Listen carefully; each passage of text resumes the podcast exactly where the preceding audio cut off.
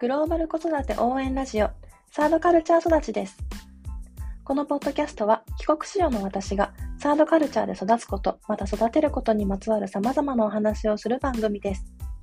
海外赴任や移住を控えている、もしくは考えている方、ご自身がサードカルチャー育ちだった方、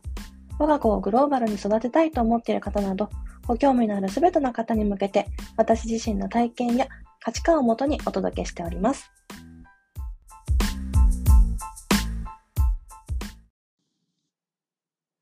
はじめまして、藤巻ゆきのと申します。第1回目の今回は、私自身のこととどのようなポッドキャストにしていきたいかお話しさせていただければと思います。まず私は、えー、現在神奈川県に住んでいる30代の主婦なのですが、えー、今は夫が単身赴任中のため、私も働きながら、えー、3歳の娘と2人暮らしをしています。突然ですが、え TCK という言葉はご存知でしょうか？私も最近知ったんですけど、えサードカルチャーキッズの役で、その定義を調べると、え成長段階のかなり長い年数を両親の属する文化圏の外で過ごした子供などと出てくるんですけど、えー、私は小学3年生の頭なので8歳ぐらいの時に、えー、親の仕事の関係で海外に引っ越してから、えー、高校1年の夏に本帰国するまでの約7年間を海外で過ごしました。両親はどちらも日本生まれ、日本育ちなので、私もその TCK っていうのに属するのかなと思うんですけど、まあ、要は、えー、帰国子女ですね。で一口に TCK といっても、えー、本当に様々な背景があって、当事者でないと想像のつかないような葛藤があったりするんですけど、えー、親が育ったことのない環境で育つわけなので、えー、壁にぶつかった時に親も正解がわからないことが多いんですよね。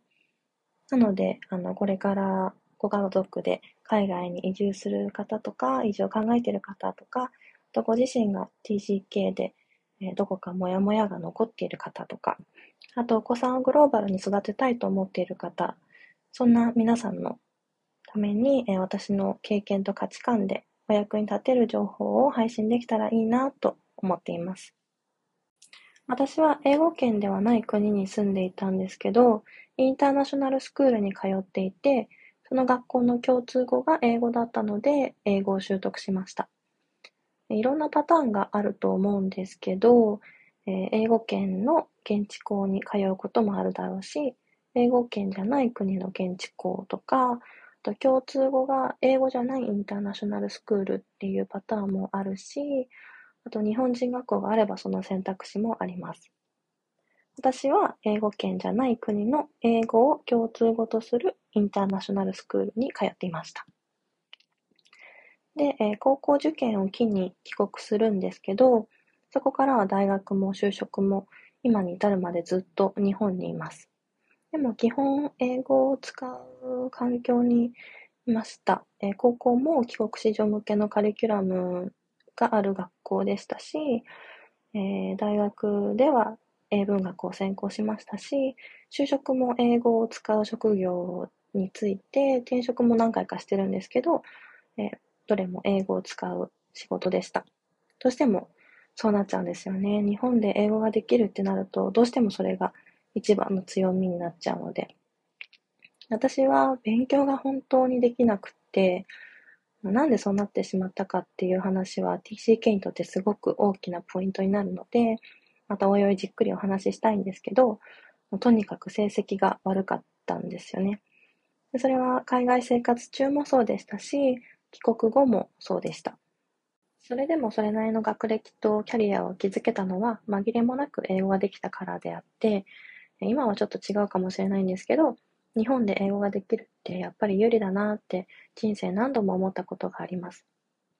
成績は悪いけど英語ができるって考えるのか、英語ができるようになった代償として成績が悪いって考えるのか、まあ、こういうこともあの、すごい話したいことが本当にたくさんあるんですけど、あの、お子様をグローバルに育てたい、育てざるを得ないという方には、ぜひ聞いていただきたいお話ばかりなので、しばらくは私のバックグラウンドを交えてのお話になってしまうと思うんですけど、ぜひまた聞きに来ていただけたら嬉しいです。番組のインスタグラムがあります。リスナーの方と交流を図る場にしたいと思っておりますので、ぜひそちらも覗いてみてください。